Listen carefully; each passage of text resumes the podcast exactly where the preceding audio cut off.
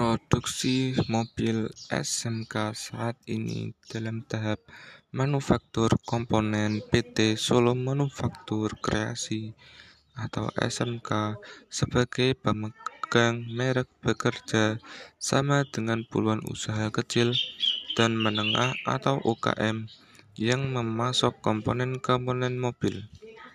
Untuk tahap awal ditargetkan ada 20 unit hingga 50 unit mobil SMK Raja Wali jenis Sport Utility Vehicle atau SUV yang akan diserahkan kepada konsumen pada bulan April mendatang.